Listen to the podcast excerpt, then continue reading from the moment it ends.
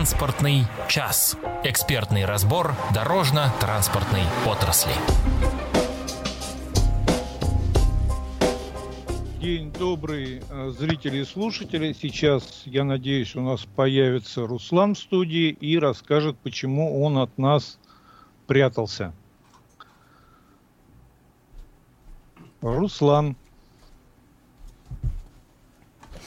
Вот он и появился. Да, совершенно верно. Добрый день, дорогие друзья. А, те, кто нас э, смотрит э, в режиме YouTube-трансляции, наверняка видят, что я только э, подсел за рабочее место к микрофону, поскольку сегодня у нас немножко форс-мажорные обстоятельства, и мне приходится и за звукорежиссерским пультом быть, и быть соведущим у нашего уважаемого Олега Арефьева. Ну, именно потому мы и решили все-таки программу сегодня не отменять, поскольку основную функцию в этой программе выполняет эксперт в транспортной области, наш уважаемый Олег.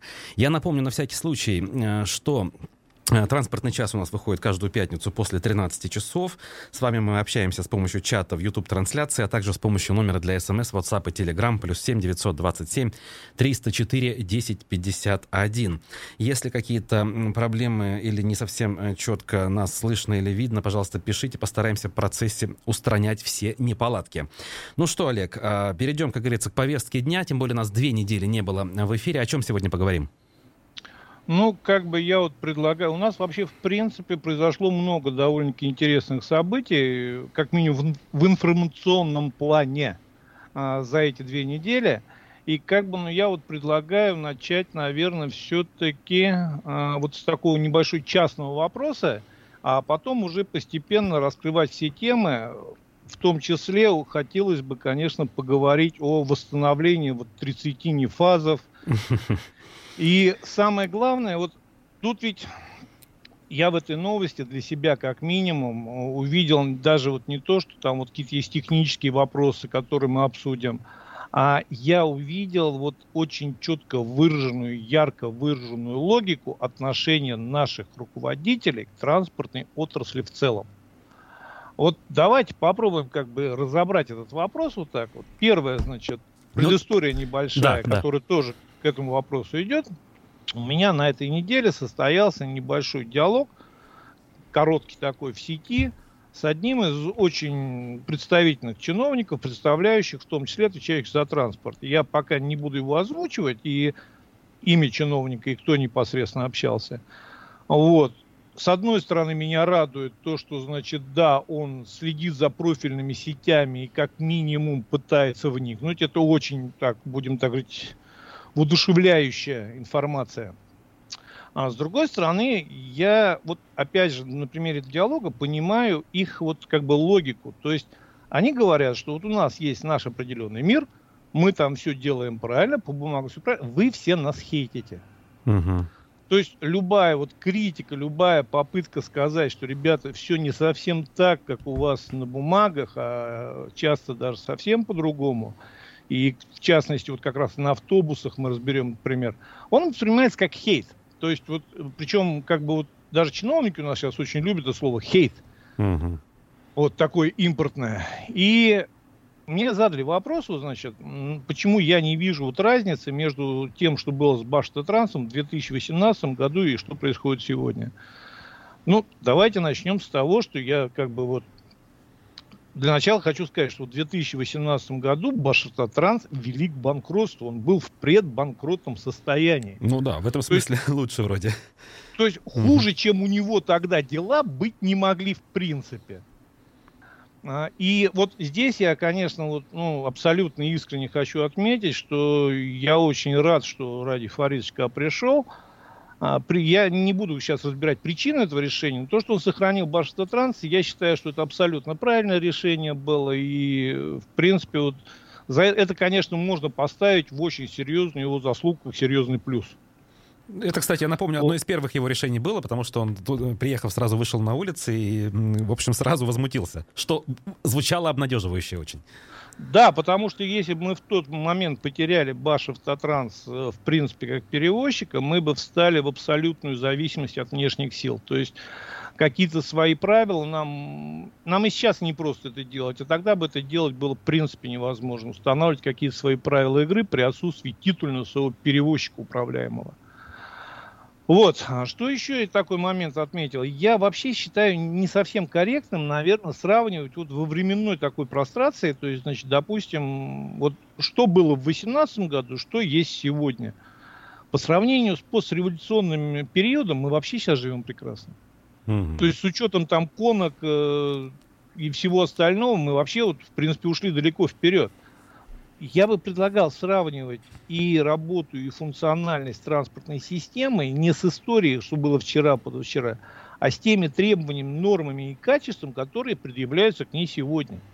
А если уж настаивают, что давайте сравним собственные истории, то можно все-таки более раннюю историю вспомнить, даже начало нулевых. И то это все выглядело куда приличнее. Да, кстати, и вот я еще раз говорю, я неоднократно говорил, что тогда, когда вот эти нулевые года шли, многие регионы потеряли свои системы. МУПы, ГУПы были разрушены, распроданы, растащены. И то, что мы тогда сохранили Баштатранс, и сейчас снова его сохранили, ну, это очень серьезный плюс для нашей системы. Просто мы не совсем им пользуемся, мы неправильно его оцениваем. И вот к этому перейдем дальше сейчас. А, значит, в принципе, вот э, ремонт автобусов, то, что я даже сейчас зачитаю, вот я не могу это не зачитать, чтобы не сказать, что мы опять что-то придумали. А, вот, я сейчас зачитаю эту новость, как она была подана со страницы Башавтотранса, ресурса Башавтотранса информационного. 1 июля в сервисном центре УПА, УПАТП-8 филиала ГУП Баштатранс пошла передача представителям, значит, ну там дальше идет Словацкого, Стрельтамакского, Октябрьского АТП, автобусов марки НЕФАС 5299 большого класса, э, вместимости 2014-2016 годов выпуска, прошедших капитальный ремонт в количестве 30 единиц. Данные автобусы были оснащены двигателями, работающими на кремированном природном газе метан.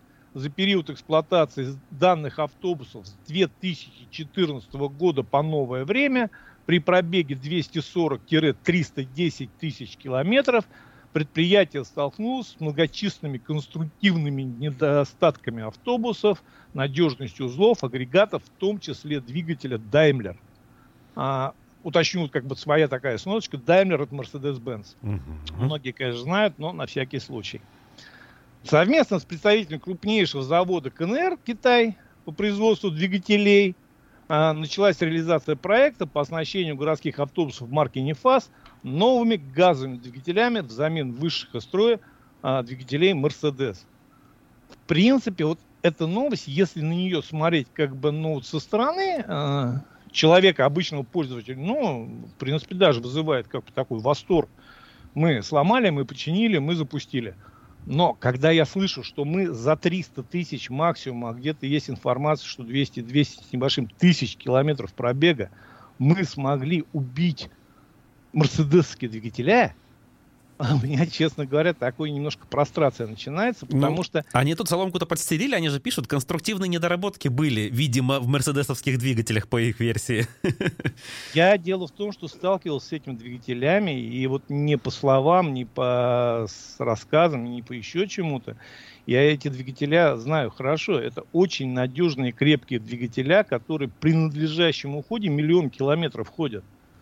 То есть 300-400 тысяч они ходят вообще просто, что в них надо доливать масло. Потом уже дальше какой-то начинаются вопросы, может быть, там прокладок, еще, еще, еще, момент навесного оборудования. Но основные узлы до миллиона ходят. И у меня тогда возникает вопрос, ребята, а у нас вообще ремонтная база, система техобслуживания, вот вообще что-то существует? Это ведь не один автобус сломался, мы 100 автобусов с мерседесскими двигателями, по, по их же информации 100 автобусов поставили под забор. Я могу отчасти понять логику, почему мы сейчас ставим туда китайские двигателя. Да, они существенно дешевле. Да, это, в принципе, относительно известные двигателя, то есть э, их ставит Волга Аббас на свои автобусы. Mm-hmm. Аналогичные. То есть не сказать, что вот это. Проблема в другом, что у нас, если мы не смогли сохранить э, мерседесские двигателя, то у меня вообще очень большой вопрос, как будут работать китайские. Я связался с эксплуатантами, ребята, которые сейчас работают с этими двигателями. Спросил, говорю, вот парни, говорю, чисто ваши впечатления от них как? Ну, они сказали, лотерея. То есть, если из мерседесских 10 двигателей от одного двигателя был будем так говорить, шанс ждать каких-то сюрпризов, здесь от половины из десяти. Поедет, либо не поедет, очень вопрос, большие вопросы к надежности, к крепкости. Да, какое-то время ездят, но мы же их передаем в районы, Стерлитамак, Салават, где ни сервисов, ни запчастей, ничего. В общем, в принципе, вот по технически, вот для меня, вот как технаря, эта новость говорит о том, что, ребята, у нас в Башавтотрансе техническое обслуживание а, я не говорю там, допустим, что сегодня однозначно лежит на боку, но оно лежало как минимум при эксплуатации этих автобусов. Очень много я сейчас слышу из Башавтотранса информации о том, что и новые автобусы приходящие тоже, ну, не совсем все так с ними гладко.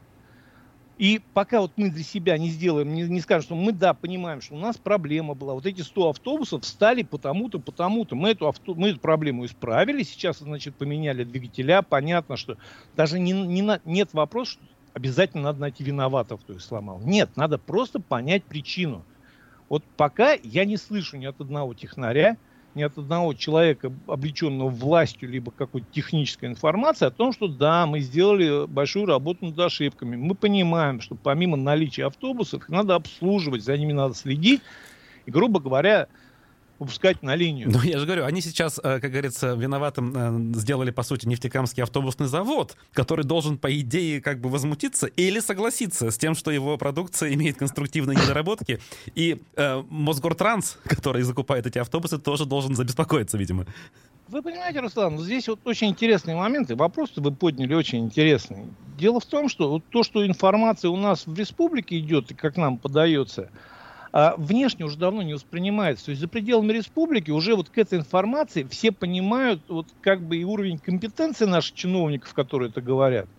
И особенно технари, пользователи, которые используют и эти двигателя, и в том числе нефтекамские заводы, и как бы понимают конструктивные плюсы и минусы, они все давно уже спокойны. То есть вот информация, исходящая из республики, никого не удивить, не насторожить не может, потому что к ней серьезно никто давно не относится. Вот, к сожалению, к огромному сожалению, так. То есть все то, что у нас вот а, в профильном таком э, информационном поле происходит, за пределами уже мало вообще кто слушает. То есть мы, из этого, мы исключены из того пространства, мы их не слушаем, не интересуемся, не вникаем, а они нас исключили из своего. То есть вот мы говоримся, вот мы убеждаем народ, что да, мы сейчас 30... Причем, смотрите, Руслан, вот сейчас мы ко второй, к политической составляющей перейдем. Вы обратили внимание, э, вот, состав э, правительства, как там были практически все первые лица, на передаче 30 автобусов из ремонта. Да. Я когда это прочитал, мне как-то вот я, я не, не понимал в этот момент, мне либо смеяться, либо удивляться, что мне делать. Потому что все первые лица приехали передавать 30 автобусов из ремонта одного из э, республиканских перевозчиков. Ну, То есть, да. либо мы настолько истосковались по любым информационным поводам, что даже из этого пытались сделать, либо второй момент. И вот здесь как раз, почему я сказал, что для меня вот это событие было очень определяющим в плане, я увидел, еще раз подтвердил для себя отношение первых лиц вообще к транспортной системе. То есть для них существует Башавтотранс, вот как такое вот определенное образование. А, и причем этот Башавтотранс, ведь он не является лидирующим даже на рынке а, перевозок. Тот же самый Алан Викторович у вас в эфире четко сказал, что, значит, ну, мы достигли 30% рынка.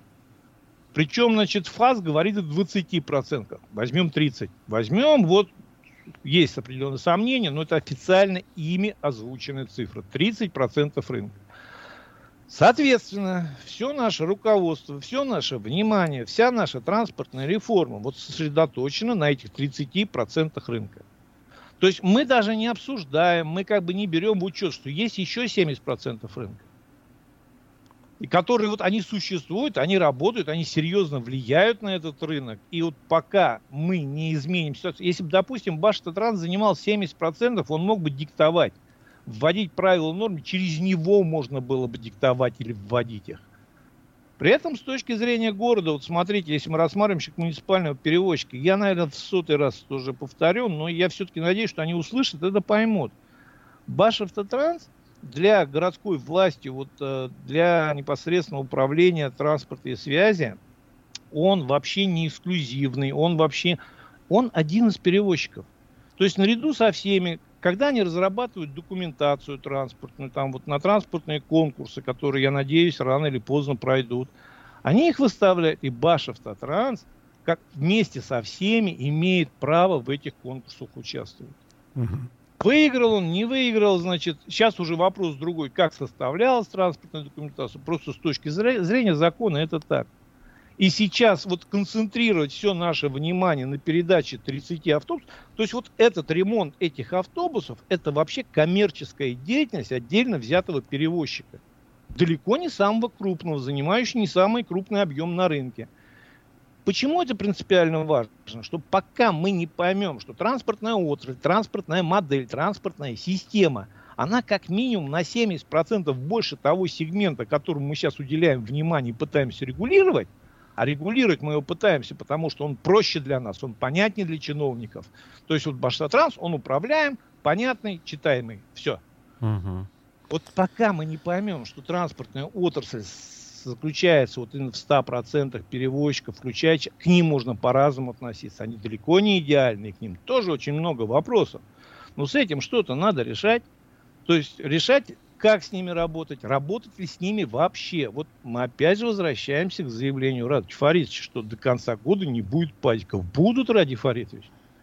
Я даже могу сейчас поспорить, а, на бутылку хорошего коньяка там с любым чиновником, любым представителем той страны, вот, который нам оппонирует, что будут они. Потому а почему? Что дети... а, а что, Миш, вот может же такое случиться, что их действительно не будет. Просто они ничем не будут заменены, и ситуация в транспортной отрасли еще ухудшится, но их вот реально же может не стать. Хотя нет, смысла нет. в этом, конечно, нет. Здесь, во-первых, опять же, вот у нас очень такая большая проблема с терминами, с понятиями, с формулировками совсем. Первый вопрос. Пазиков каких не будет? Виктора Next это тоже пазики.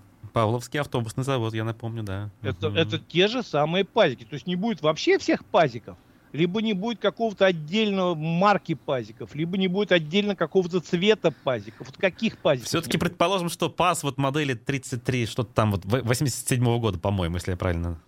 Вот я тоже так думаю, но вот из формулировки понять сложно. А вот теперь насчет того, что вот мы с вами думаем про Павловский завод, который вот эти вот чемоданы – Вопрос в том, что я сейчас не имею цифр, и как бы у меня не было задачи с этими цифрами разбираться, сколько их сейчас в процентном соотношении в городе. Но по моим ощущениям, ну, минимум 30-40%. Понятно, что они ездят сейчас не по центральным улицам, но те же самые вот прилегающие второстепенные маршруты заняты ими. То есть том же самом, ну, грубо говоря, Черниковке, еще где-то. Понятно, что по проспекту идут уже вектора, уже в основном, хотя встречаются пазики, но если мы их сейчас убираем, станет не хуже. Город станет. И тогда уровень возмущения граждан, ну, в принципе, сейчас, в принципе, просто слышны. А, опять же, вот мы оцениваем качество транспортного обслуживания. Мы можем по бумагам показать всем все, что угодно. Но реально, когда мы смотрим сети, недовольство начинает расти. То есть мы сейчас, вот по оценке обычных жителей, пользователей, состояние с транспортом, если убрать вот эти парадные отчеты, оно хуже, чем было до начала реформы. Вот это может быть субъективное мнение, не субъективное, но с ним никто не работает, с людьми никто не разговаривает, и общее мнение настроит относительно транспортной реформы, что стало хуже. Не могу не согласиться, по крайней мере, те мнения, что я слышу, и, в общем, они подтверждают этот тезис и мои собственные наблюдения. Помимо, вот единственное, что можно выделить, это обновление парка. Не везде это обновление произведено правильно. Например, вот там, где я живу, ездят зачем-то и Transit. Они новые, конечно, и пахнут чуть лучше, чем Газели пахли, которые раньше ездили. Но от этого не сильно легче стало, если честно. Ну, к обновлению парка мы чуть дальше вернемся. У меня, честно говоря, после последнего совещания в Москве возникло очень много вопросов. Мы чуть ниже заденем это. Угу. А, так вот, если эти 30% сейчас пазиков, которые, может быть, не сильно видны, но занимаются своей работой на периферии, мы уберем из города, город станет. Вот реально станет. И тогда уже люди, ну, реально начнут не просто, как сейчас, робко возмущаться, тогда, ну, в принципе, это может послужить определенной критической точкой. А теперь вопрос о том, что насколько шансы их убрать. Здесь еще раз возвращаемся. Мы уже говорили об этом с вами. О том, что в городе вот, э, автобус это не лопата. То есть, если, допустим, Ради Фаридович вышел бы и сказал, мне не нравятся земли, землекопы с лопатами с серой ручкой, я хочу, чтобы завтра все были с красной ручкой землекопы, то этих землекопов, которые отказываются покрасить ручку, можно было бы легко убрать. Люди пошли бы, купили лопаты, которые стоят копеек с красной ручкой, и встали бы на их место. Количество автобусов в городе относительно постоянно. То есть у нас нет других автобусов, чтобы заменить эти пазики. Более того, сложившаяся абсолютно непонятная ситуация на транспортном рынке, она вообще не вселяет ни уверенности, ни надежд у инвесторов, которые смотрят со стороны. То есть можно они было бы предположить, что частники э, восполнят пробел, но они не уверены, что завтра они будут на рынке, поэтому они этого делать не будут даже вот не то, что частники наши, которых, э, которые, которые в принципе уже как бы вот мы понимаем, что они делать это не собираются. Есть внешние частники, есть игроки внешнего рынка, это не только частники, которые могут купить автобус, которые могут заменить пазики. Но для того, чтобы они пришли, у нас должна быть понятная транспортная концепция развития, понятная математика отрасли, понятны конкурсы, понятно все. На данный момент для них это такое мутное болото, ради которого покупать дорогую технику, а ведь это даже пазик стоит более 2 миллионов, а покупать технику за 6, за 7, за 8 миллионов, из, исходя из каких-то надежд либо устных обещаний заходить на рынок, это очень туманная перспектива. Угу. И при этом мы ведь, смотрите, мы второй год говорим о том, что мы уберем пазики, а мы даже не озвучили до сих пор концепции. Мы уберем, заменим на что, кто будет работать, как будет работать, на каких условиях будет работать. То есть вот вы, как человек, который плотно за этим следящий, связи с определенным, будем так говорить, своим периодом жизни, когда вы с автобусами сталкивались, вот поэтому вы следите чуть более внимательно, чем все остальные. Вот скажите мне, вы вот для себя понимаете концепцию развития, что будет завтра с транспортом? Вот мы отремонтируем еще 70 остановившихся автобусов. Я еще Дальше и сравниваю не с тем, что было не только у нас в прошлом, но и с тем, что сейчас происходит в других городах. Вот недавно вот как раз съездил да, в гости в Москву, Питер, и понимаю, что я не вижу концепции. Я слышу лишь лозунги, что когда-то у нас станет э, транспорт лучшим в России. Все. Вот, именно. Причем, значит, дело в том, что вот этот транспорт лучший в России, который станет, он и транслируется, и понимается, что это Башавтотранс. Угу. При том, что Башавтотранс сам сейчас, ну, давайте опять же, 2018 Олег, пр- Прежде чем э, мысль заканчивать будет, я скажу, что у нас до перерыва на новости две минуты, даже минуты полторы. Я сейчас э, перемещаюсь за звукорежиссерский пульт. Мысли заканчивайте, закругляйте, потом мы выходим и вернемся. Хорошо? Все отлично. А вот. И когда мне говорят, что, значит, 2018 год, давайте сравним состояние Башавтотранса тогда и Башавтотранса сегодня, я вам скажу интересную, вполне возможно, немного карамольную вещь, то, что до 2018 года Башавтотранс показывал существенно более низкий процент убытка, то есть у него убытки были ниже, чем они сегодня. При том, что мы покупаем новый транспорт, и как бы на убыток-то он не ложится, потому что его покупает республика, он просто передает Баштатрансу. Тем не менее, с наличием новой техники, с, как, с условным разрастанием парка, а, убыточность растет. Поэтому, вот опять же, если мы берем в сравнении с 2018 годом состояние Баштатранса, опять же много очень вопросов. Вот. Ну и после перерыва у нас еще очень, опять же, много тем, которые мы сожалению, постараемся все осветить, но, боюсь, не успеем. Тем не менее, после перерыва поговорим о закупке новых автобусов, о которых, значит, громко отчитывался Башев Татранс, и по которым вот после определенных событий начинают появляться вопросы, и мы очень постараемся разобраться. Вот. Ну и, конечно, вы можете писать вопросы, мы тоже на них на все ответим, потому что мы рады отвечать на ваши вопросы, тем более мы рады, если они у вас есть.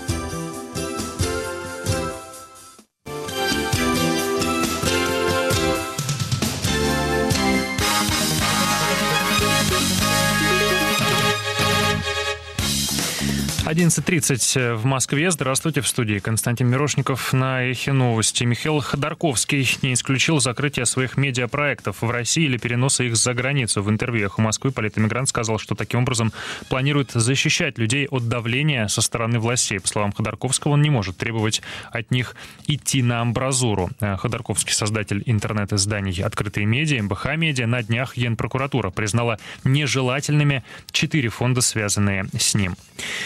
В правительстве призвали металлургов высвободить запасы кислорода для больниц. Об этом со ссылкой на итоги совещания в Министерстве промышленности и торговли пишет газета РБК. Накануне ведомство попросило предприятия отчитаться об объемах закупки технических газов, предупредив, что нынешние контракты могут быть пересмотрены. Новая вспышка заболеваемости коронавирусом в стране, отмечает издание, характеризуется высокой долей пациентов, нуждающихся в кислородотерапии. Это уже привело к резкому росту потребления медицинского кислорода в больницах.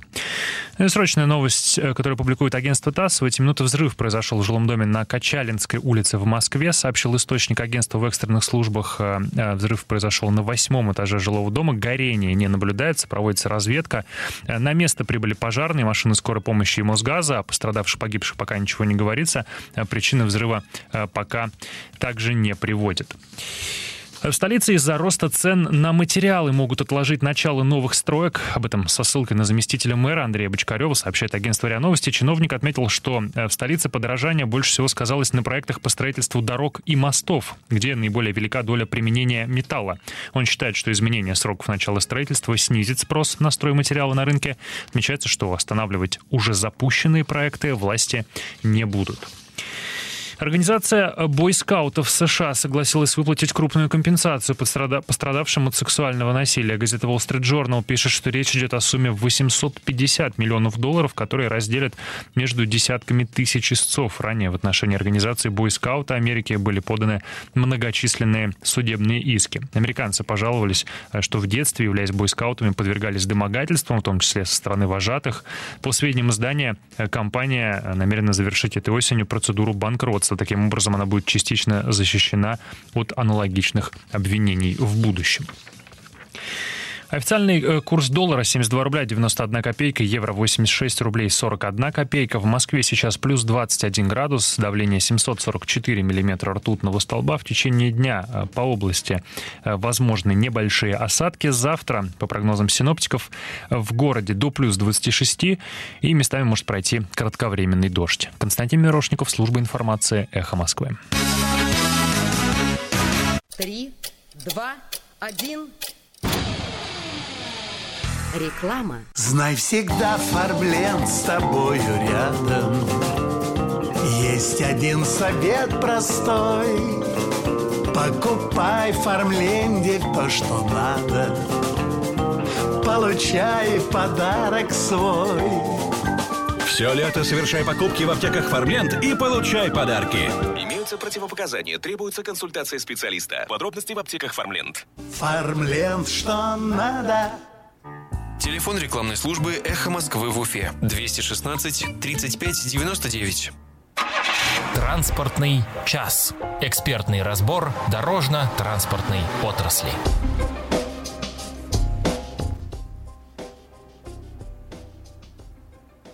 И снова здравствуйте. Сейчас, я надеюсь, Руслан к нам снова вернется, и мы с вами а, подведем итог первой части и начнем, наверное, обсуждать уже новости второй части. Ну, я пока, набравшись наглости до его подводки. А, вот и Руслан, вот он сейчас нам все и расскажет. Да, ну, в общем-то, мне рассказывать нечего. Я лишь скажу, что у нас продолжается транспортный час в прямом эфире «Эхо Москвы» в Уфе и на YouTube-канале «Эхо Москвы» в Уфе. Спасибо Самату за моральную поддержку. Э, значит, и он тут даже вопросы нам пишет, но я думаю, чуть позже мы к ним перейдем. С огромным удовольствием. Да, вот обещанные, скажем, вещи нужно обсудить сейчас. То, что мы говорили про закупку, в том числе новых да, вот сейчас как бы немножко резюмируя первую часть, хотелось бы вот сказать всем чиновникам, чтобы они все-таки постарались, просьба может быть, наверное, даже такая, чтобы они постарались изменить отношение, свое отношение к внешней критике, которая идет. То есть не всегда это хейт, не всегда это попытка кого-то там оскорбить, либо унизить. Тем более вот мы с вами, по-моему, я не помню свою историю, что даже я отдельно на своих страницах обсуждал э, кого-то из них лично, то есть еще что-то. Я всегда обсуждаю вопросы, связанные с работой. И я не исключаю, более того, допускаю, что это прекрасные люди, прекрасные э, семьянины все остальное. Но очень большая просьба, чтобы они все-таки сменили, не воспринимали все, что идет снизу, что-то надо слушать. Первое. Второе. Надо все-таки наладить какой-то канал связи с населением. Потому что население, когда понимает, что происходит, оно немножко проще относится. Что-то готово простить. У нас ведь население такое, оно прощает много и часто. Вот абсолютно согласен. Всякий раз с этим сталкиваюсь, когда я сам э, слышу обратную связь, я вдруг начинаю понимать, почему плохо там и сям и так далее. Да, и то есть, в принципе, даже как бы и мы, и я, и сколько ко мне даже как бы вопросы какие-то поступали от республики, от разного уровня людей, я всегда давал информацию, как бы делился своими знаниями, никогда ни, ни денег не просил, ни каких-то взаимных услуг, потому что в этом можно верить, либо нет, но я правда хочу, чтобы у нас в республике рано или поздно когда-то появился нормальный транспорт общественный. Теперь к второму вопросу, значит, э, он возник совершенно случайно, как бы после реплики представителя Башавтотранса на круглом столе, в которой он сообщил, что у нас 70, 82 или 70, какое-то небольшое количество автобусов всего оборудованы кондиционерами. Угу. Вот. И как бы у меня сразу возник вопрос, потому что я понимаю, что по отчетам и как бы по информации мы закупили 700 с лишним автобусов, из других данных, значит, 670 автобусов. У меня как бы возник вопрос, а почему всего такое небольшое количество, там около 80 единиц техники с кондиционерами, даже допуская, что часть автобусов была передана э, значит, в регионы, и тут я для себя ради интереса просто поднял статистику, которая была озвучена на последней неделе общественного транспорта в Москве. И тут у меня вообще полностью дисбаланс в цифрах произошел, потому что вот по официальным данным федерального центра, который как бы ведет определенный учет, ведет определенную статистику, в Башкирии а, с, 0, э, с августа 2019 года по март 2020 год было закуплено 170 фордов транзитов, Значит, с 06.20 было закуплено 55 пасов. Значит, 06, с 06 по 10 20 было закуплено 50 штук нефазов. И с 08 по 09 опять было закуплено 100 штук пазов. То есть всего 375 единиц техники. Причем мне информация как бы не та, не та особо. Я понимаю, что во второй тоже информации цифр не хватает, но разница вот критичная в два, более чем в два раза, она вызывает очень много вопросов. То есть реально, если, потому что, вот опять же, как технарь, я понимаю, что любой гараж в городе, а у нас их осталось не так много, не так, как раньше было автобусных гаражей, он имеет свою мощность. То есть там можно поставить определенное количество автобусов, их обслужить, их, значит, отремонтировать даже учитывая, что на улице с третьим попатом всегда по ночам стоят автобусы, которые не вмещаются. Но все равно к существующей уже базе наличия автобусов, мы взяли еще 70 автобусов, они как-то так незаметно растворились в городе, что у меня, правда, возникло большое количество вопросов. И я обещаю, что одну из ближайших передач мы обязательно посвятим этому вопросу. Если у кого-то из, допустим, работников Баштатранс, либо людей готовых поделиться, а, мы, конечно, с удовольствием выслушаем. Пока я отправил запросы по определенным... Баштатранс я не стал отправлять, потому что понимаю, что оттуда мы ничего не услышим, к сожалению. А, но я отправил по, по определенным структурам, в том числе по производителям, запросы на основании в том числе личных связей. Я очень надеюсь, что я смогу где-то либо к следующей передаче, либо через передачу вывести относительно внятные цифры, и тогда мы поймем, сколько у нас реально автобусов, потому что вот сейчас я вообще не понимаю, сколько мы купили. У меня сейчас, вот я говорю, и первая, и вторая цифра у меня вызывает много сомнений. Вторая, потому что где-то может быть искажено передача данных в центр, но первое, вот 700 автобусов сейчас после этой информации, особенно что у нас всего 70 с небольшим с кондиционерами, тоже вызывает очень много вопросов. Угу, согласен. А как это, вот теоретически, чем это можно объяснить, вот это несовпадение? Ой, вот сейчас как бы... Э, вообще вариантов масса. То есть дело в том, что я вам скажу, здесь волшебных схем огромное количество. Э, я вот как бы не натягивая историю сейчас на вот то, что происходит как бы вот с этими цифрами, потому что пока не будет понимания, не хотелось бы. Но я скажу, что практика в гаражах еще с Советского Союза была обычной и установленной, когда номера перевешивали старые, а, будем так говорить, автомобили списывали, на них вешали новые номера и пускали как новые на линию, где-то машины капита. То есть каких-то определенных, просто они не были настолько масштабные, это было определенно там, ну, 2, 3, 4 автомобиля, которые как бы вот жили в какой-то определенной логике. А, вот, может быть, там десяток на весь гараж. И схем, то есть, вот если отвечать на вопрос, то схем много. Угу. И понятно, что вроде как бы вопрос номерные агрегаты и все остальное, это тоже все объясним. То есть механизмы есть. Сейчас не хотелось бы вот как бы гадать и очень хочу разобраться в этих цифрах и сделаем обязательно отдельную передачу на эту тему. Как иллюстрация вот к количеству транспорта автобусов э, нам Самат пишет, а заметили ли вы, что перед Апимунди, но он фольклориаду имеет в виду, видимо, сейчас резко уменьшилось количество автобусов на маршрутах Башавтотранс, и это ухудшило и без того э, сложную э, эпидеми эпидемиологическую обстановку в автобусах, а не битком. То есть, если бы автобусов было много, то э, забор нескольких штук для обслуживания мероприятия не был бы заметен, да? А если их э, реально стало меньше, и это заметно, значит, их совсем немного. Да, и вот я говорю, это понятно, что мы отвлекаем определенное количество автобусов сейчас на обслуживание фольклориады. Э, как бы я не буду брать там право на себя рассуждать, какого автобуса надо было, где забирать, как проводить конкурсы, проводились ли конкурсы на то, что Башта Отдельная история, да. Угу. Да.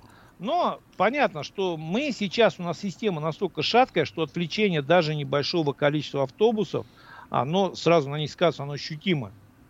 Вот. Ну, а теперь мы поговорим о кондиционерах, потому что, ну, как бы очень такая вот больная тема. Ну, я, наверное, вернем... сообщу для тех, кто не знает. Вот вчера встреча была главы республики с журналистами-блогерами, и как раз э, ваш покорный слуга, скажем так, вопрос этот задавал, поскольку чуть ранее сам Ради Хабиров э, заметил, что вот мы не требуем от водителей бедных несчастных носить маски, потому что жарко очень в автобусах.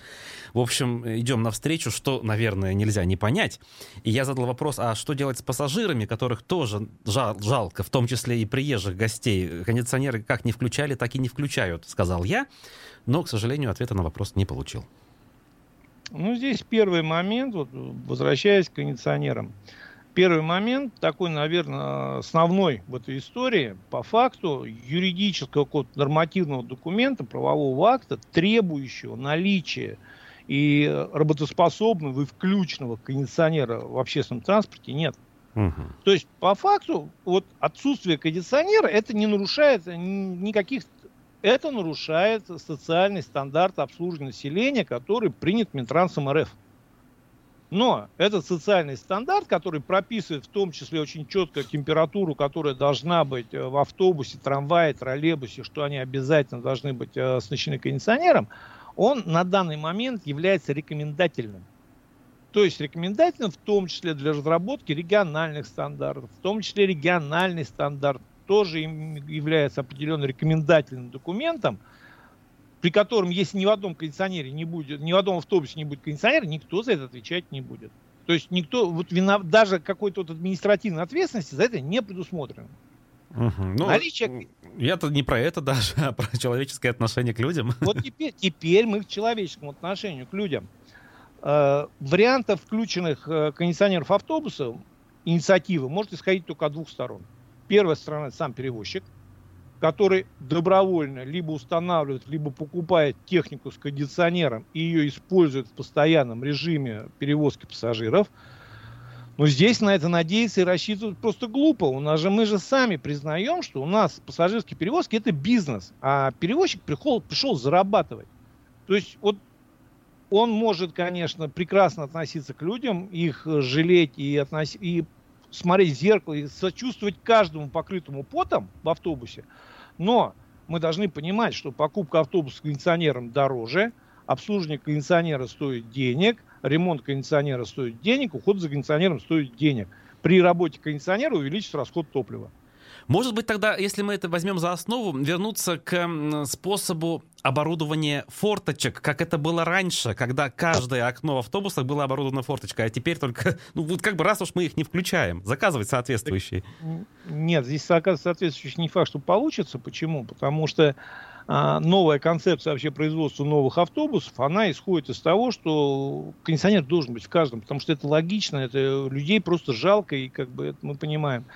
И сама конструкция автобуса, она подразумевает, что форточек А минимум, потому что зимой они не нужны, а летом при рабочем кондиционере опять же не нужны. Их всего несколько штук на какой-то экстренный случай, либо вот и они маленького размера. Да. Понятно, что раньше мы помним Икарус, это было пол витрины, и это все открывалось и дуло через весь автобус. Но, опять же, вот необходимость в таких форточках, в логике новой концепции развития, в которой мы не участвуем, в которой мы смотрим на эту концепцию, она отсутствует. И понятно, что специально для нас сейчас, ну, никто не будет переделывать автобусы, брать в стекла, причем это же не, не взять, не так просто. Пришел лобзиком, выперил, большие форчики ставил, в Уфу поехали автобусы.